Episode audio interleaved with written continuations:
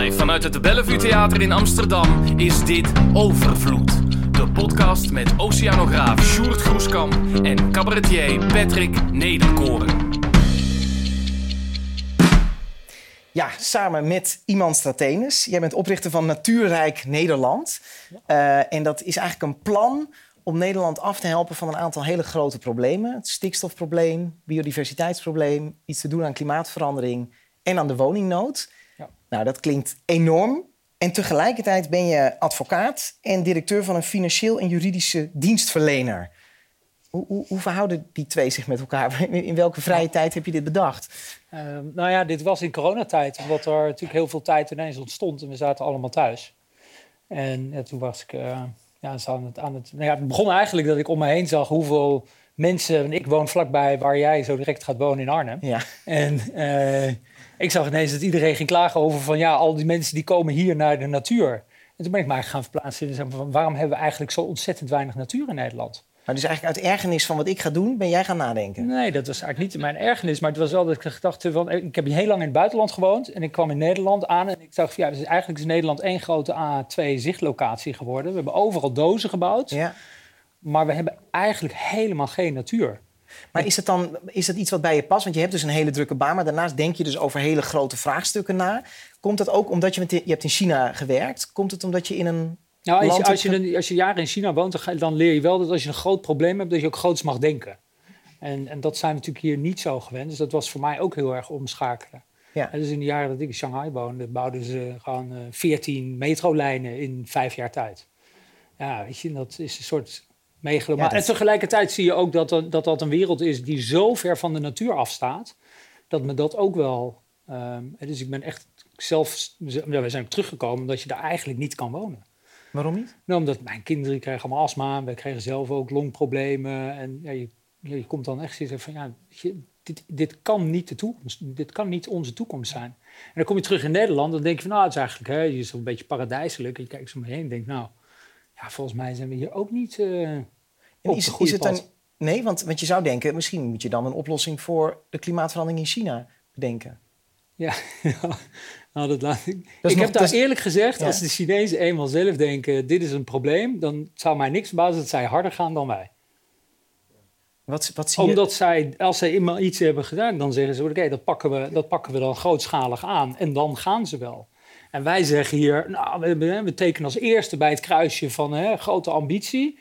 En daarna doen we niks. Maar denk, denk jij dat wij in Nederland in staat zijn om. Uh om dat soort grote veranderingen die we zo gaan bespreken, die jij wil voorstellen of die je hebt bedacht, om dat te doen?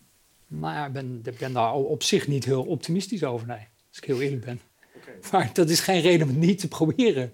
dus je moet het dan, ja, ik leef daarin een beetje zo van, nou, dat, ja, je kan, je kan zeggen, ja, dat wordt sowieso niks. Maar als je het niet geprobeerd hebt, als je niet met elkaar hebt geprobeerd. Het, het grote, het, het, het probleem van deze tijd is dat we het niet hebben van visie tot de visie hebben verheven. En, en daar zitten we denk ik met z'n allen echt wel een beetje in vast. Ja. En dus heb ik zoiets van, ja, ik vind het uh, leuk en interessant en aantrekkelijk om wel visie te hebben. Want ja, dat geeft ook een wenkend perspectief. En dan heb ik zelf ook een positiever gevoel. We die, ook voor mezelf. Zullen we die problemen schetsen? Want jij zegt, toen je langer over Nederland ging nadenken... kwam je erachter dat het hier eigenlijk ook niet zo goed voor stond. Waar, waar hebben we mee te maken? Nou ja, we hebben, als, je, ja, als je het zelf in alle, in alle rijtjes ziet, dan doen we het eigenlijk heel slecht in, in, in CO2-uitstoot, in CO2-capture. We doen het eigenlijk heel slecht in watermanagement. We doen het eigenlijk heel slecht in biodiversiteit. Uh, als je het, uh, we doen het waardeloos in stikstof. Ja, als je dat hele rijtje kijkt, dan denk ik van ja, uh, het, ziet er niet heel, het ziet er niet heel rooskleurig uit. Dus we hebben wel een hele grote mond van hè, de wereld moet dit en de wereld zou dat moeten doen. Maar als je kijkt wat wij zelf met elkaar bewerkstelligen, staan we daar eigenlijk heel slecht voor. Dan ben je twee jaar terug dus met een plan gekomen om heel veel van die problemen op een grootschalige manier om te gooien. En je was een beetje huiverig toen je dat de wereld inbracht. Ja, want je denkt natuurlijk dat, ja, dat, dat nou ja, de wetenschappers dat die je direct uit het water schieten van uh, ja, leuk bedacht, maar slaat nergens op. En dus ja, ik, was eerst, ik ben eerst echt een heleboel mensen rondgegaan van uh, schiet hier even op. Want uh, het kan het toch, het kan bijna, want het is zo simpel dat het bijna niet waar kan zijn. Maar? En, uh, nou ja, ik heb tot op heden heeft niemand, me, heeft, heeft niemand ons gezegd dat het echt waardeloos is. Ik heb dit samen met mijn beste vriend gemaakt, die uitgever is. En ook helemaal niets van het onderwerp af weet. Dus we hebben ons gewoon een half jaar er echt even kwaad op gemaakt. Nou, ja, En toen zijn we... Kom maar op dan. Wat is, wat is, wat is dit Nou ja, we hebben, we hebben Nederland, eh, als je Nederland gewoon even. De, de oplossing zit in ons. Of de oplossing, een heel deel van een aantal oplossingen kan in het grondgebied zitten. Hè, we hebben een groot land. Als je het even bekijkt, dan denken wij dat het heel dicht bevolkt is. Maar maar 15% van Nederland is bebouwd land waar we wonen en waar we wegen hebben. 15% is eh, natuur. En dan heb je de rest is landbouwgrond. 70 procent 70% van Nederland is landbouwgrond. Als je even los van het water, 70% van Nederland is landbouwgrond en de helft daarvan is een weiland. En dat weiland, dat ligt daar eigenlijk. Hè, ik ben daar wat, nou ja, dat je zegt, in zo'n setting ben ik er iets botter over dan hè, zoals we het hebben opgeschreven. Maar dat weiland ligt er goed deels om mest op uit te rijden en als onderpand van de Rabobank. Dus dat is dan 35% van Nederland. Ja, dat is ongeveer Wat- 35% van Nederland. En dat is natuurlijk heel grofweg gezegd, maar er ligt gewoon heel veel weiland. Wat eigenlijk geen echte agrarische functie heeft, anders dan dat er mest op moet worden uitgegeven. De meeste melkveehouders, meest, eh, die, die, die, die willen eigenlijk ook helemaal liever niet dat hun koeien Mhm. over, over dat land lopen. Dus dat ligt daar. Tegelijkertijd we hebben een enorme. En, en op dat gras, hè, op al dat raaigras, groeit eigenlijk niks. En er kunnen bijna geen, geen, kunnen geen, geen, geen beesten leven. Het is ook maar één type gras. Hè, Er is maar één type gras. Ja. Nou, en, ehm, ja, dus het heeft niet echt een economische functie, anders dan dat het daar ligt als onderpand. En tegelijkertijd hebben we een woningnoodprobleem in Nederland dat gigantisch is. Hè. We zijn allemaal op zoek naar eh, huizen. Hè. Dus er moet er ongeveer 1 miljoen eh, bij. Dus toen zijn wij gaan kijken van, nou, weet je, hoe, om nou echt het stikstofprobleem en echt die woningnood op te lossen, hoe, nou ja, hoe, kan, hoe kunnen die problemen elkaars oplossing eigenlijk worden? En dan kom je erachter dat als je 35% van Nederland, dus eigenlijk al die weilanden, als je die allemaal natuurrijk zou maken, dat betekent niet dat het allemaal bos hoeft te worden, maar dat het echt veel meer natuur zou hebben, dan los je onze bijdrage aan het biodiversiteitsprobleem los je op. Je lost het stikstofprobleem direct op. Je kan er easy op maar 1% van het grondgebied kan je die, kan je die 1 miljoen woningen bouwen. En omdat woning, eh, of grond voor woningbouw zoveel duurder is, kan je daarmee die hele transitie betalen. Want als je 35% van Nederland tegen geldende landbouwprijzen zou kopen, dan kost je dat ongeveer 110 miljard tegen, eh, tegen de huidige geldprijzen. En de opbrengst van 1 miljoen woningen keer eh, nou ja, een normale oppervlakte voor een huis is ongeveer 110 miljard. Dus Ja, het kan eigenlijk budgetneutraal. Maar ik... ja... Maar Maar er zit nog veel meer in, toch, iemand? Want eh, je, moet, je moet die landbouwgrond dan van die boeren opkopen. Ja, je En moet daar hebben jullie ook iets heel moois voor bedacht. Nou, we hebben tegen de, we- eigenlijk zouden wij tegen de boeren willen zeggen, want ik bedoel, voor mij zijn boeren absoluut nergens eh, schuldig aan. Die, die zijn gewoon, ja, die, die, die hebben hun vak en die, die doen, sterk nog, doen vreselijk nuttige dingen eh, voor ons allemaal. Ehm, maar daar ligt wel de oplossing. En ja, als je bij mij aan mijn huis komt en zegt, ja, jouw huis en jouw tuin is de oplossing, dan zeg ik ook al gauw van ja, dat vind ik dan net even vervelend. Maar als je bij mij komt en zegt, joh, ik bied jou 35 of 40 procent meer dan de waarde van je huis, dan denk ik, mwah. Weet je, dus, en bovendien dus gaat het niet alleen om je huis, maar het gaat, want die, die, die andere landbouwgrond, die blijft bestaan. Dus het gaat alleen over die weilanden, toch? Nou ja, ik, ik denk dat de, grootste mogelijkheid ligt Zit in, zit in de weilanden.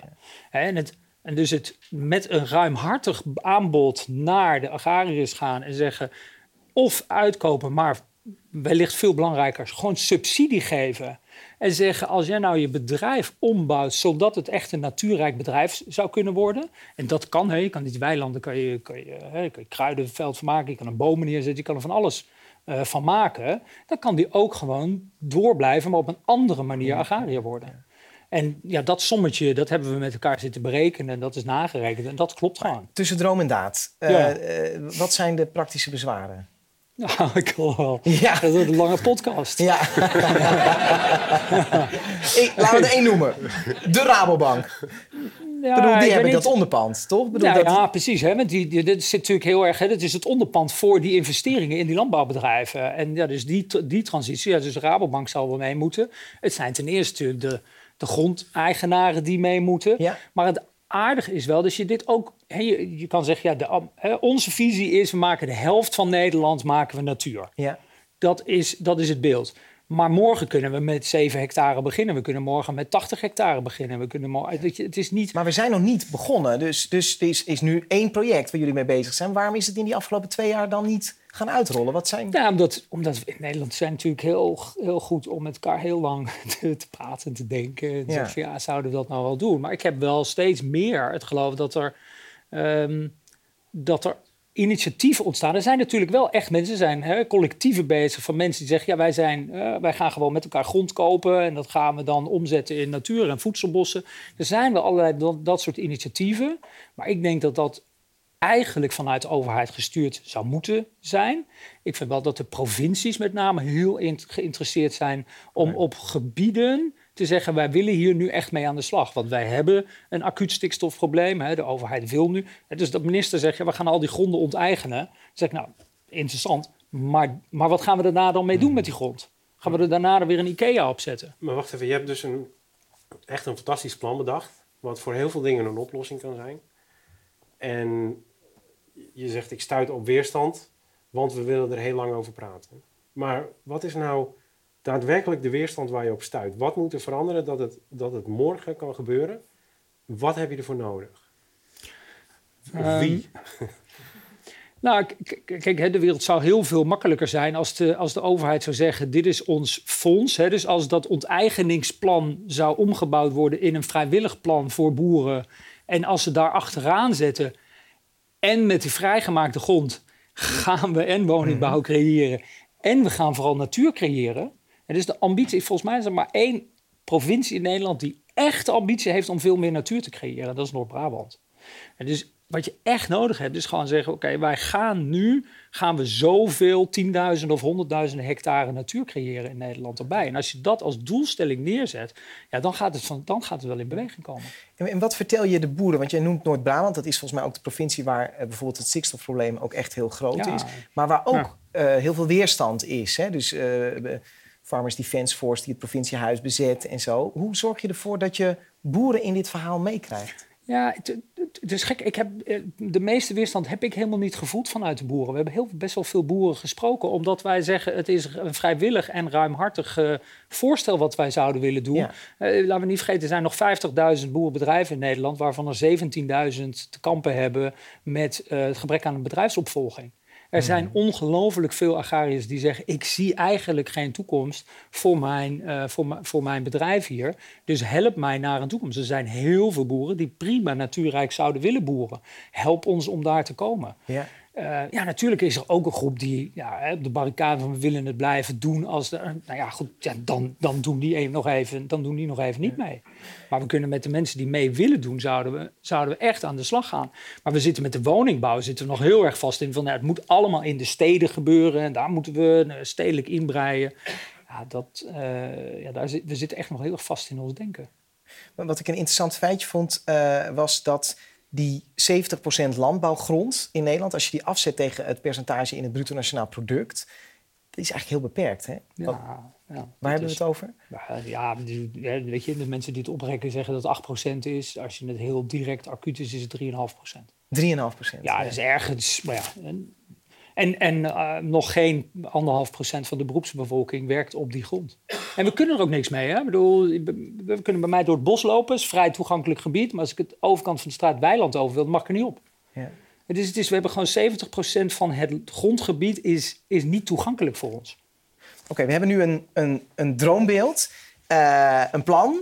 Eh, we hebben het over bezwaren gehad. Hoe, hoe gaat het lopen? Als jij, was dus iemand die het somber inziet, maar wel zo optimistisch is dat je wil nadenken over plannen. Ja.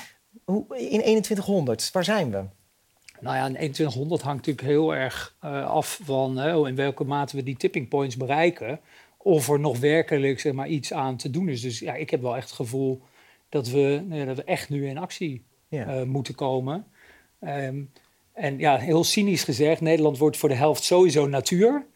Of we doen het zelf, of de zee doet het voor ons. Ehm, ja. ja, dat is... En, ja, Is het nou een goed nieuws of niet? Ik weet het niet. Nou, Nou ja. Juliana erop verdwijnt, dat is op zich, eh, ja. Nee, maar weet je, er zitten zoveel hele simpele dingen. Ik sprak vorige week sprak ik, eh, sprak een ecoloog van Witveen en Bos. En die zei van, weet je, als we al 10% van die weilanden... als we daar kruidenrijk mengsel in zouden gooien... dan zouden we ons biodiversiteitsprobleem voor het grootste deel al oplossen... in de insecten en al die dingen. Ja. Ik denk van, ja, waarom doen we dat nou niet? Ja. Als we het waterpeil in al die, in al die polders... Hè, van ons, al, die, al die weilanden waar al die slootjes doorheen liggen... we allemaal prachtig mooi vinden... maar dat waterpeil ligt te laag, omdat anders de koeien erin zakken. Er loopt bijna nooit koeien op, hè? Nee. Maar ze moeten dat wel. Als je dat waterpeil omhoog brengt, dat gaat gigantisch veel schelen. De hoeveelheid uitstoot die er in de, in Ja, de lucht komt. Dus ik denk, ja, we kunnen aan natuur zo ongelooflijk veel dingen morgen, morgen al doen. Je kan nu geld verdienen door een, een weiland te kopen waar een sloot in zit, het water te verhogen en CO2-credits. Want tegen de huidige CO2-prijs verdien je dan geld meer dan je op de bank krijgt. Ik, ik, ik vertelde in het begin dat jij, eh, dat jij werkt bij Dirkswagen, hè, eh, financieel-juridisch eh, eh, adviesbureau in Arnhem. Maar je gaat stoppen. Ja, ik stop volgende maand. Volgende maand. Waarom? Ja. Nou ja, omdat ik, ja, ik heb iets zoiets van, ik heb gewoon weer een beetje meer vrijheid nodig om hier ook wat tijd aan te besteden. Maar je gaat hier tijd aan besteden. Maar dit is niet iets, dit is een, een plan. Dit is niet iets waar jij ook je, je levensonderhoud uit Nee, kan ik ga, ik ga voor een deel gaan, ga ik, ga ik terug naar mijn adviespraktijk Ja. die ik gewoon had. En dat ga ik zeg maar een deel van mijn tijd doen. En dan van een deel van mijn tijd ga ik hiermee bezig. Maar het is zo belangrijk voor je dat je, dat je denkt, ik, ja, ik ga daar tijd voor maken. En, en hoe ziet dat er dan uit?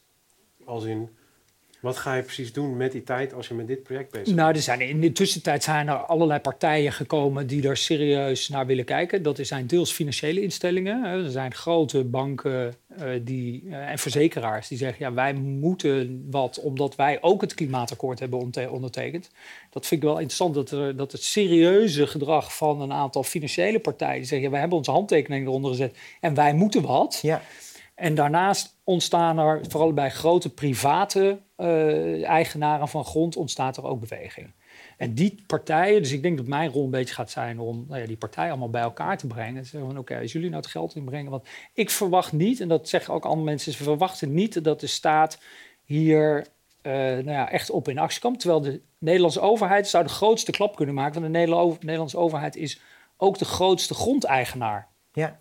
Dus ze zouden het op hun eigen gronden zouden ze al van start dan kunnen zou je al een enorme... Ja.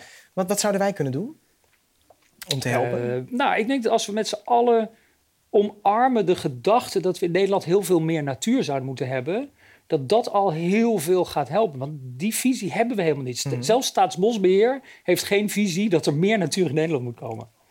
Natuurmonumenten besteedt geen geld aan het uitbreiden van de natuur in Nederland. Dus dat hebben we, eh, ja, dat hebben we ergens uit ons denken gehaald. Dus als we dat met z'n allen gaan omarmen. Hè, dus die CO2 moet omlaag, moet ook heel erg gebeuren, maar we moeten veel meer opnemen door die natuur omhoog te brengen. En ja, dan kan je allerlei initiatieven die allemaal aan dat. Aan dat het, het is niet één plan wat morgen alleen maar eh, kan gebeuren. Het is niet een ja of nee. We kunnen er morgen mee aan de slag. Wil je tot slot nog vertellen over het project wat nu concreet gerealiseerd wordt in Arnhem? Ja, we hebben met een aantal mensen, hebben we met de moslimgemeenschap van Arnhem en omgeving, de moslims hebben geen begraafplaatsen in Nederland. En dus hebben we, ze, ehm, hebben we met hun gewerkt om te zeggen van nou, als we nou eens een natuurbegraafplaats creëren. En dus hebben we met elkaar geld bij elkaar gebracht, hebben we een één stikstofakker gekocht. En daar komt straks een begraafplaats en daar gaan we bomen op planten. En dan gaan we, eh, nou ja, eh, eh, allerlei, heel kruidenrijk gaan we dat maken, hebben we Ja. laten ontwerpen.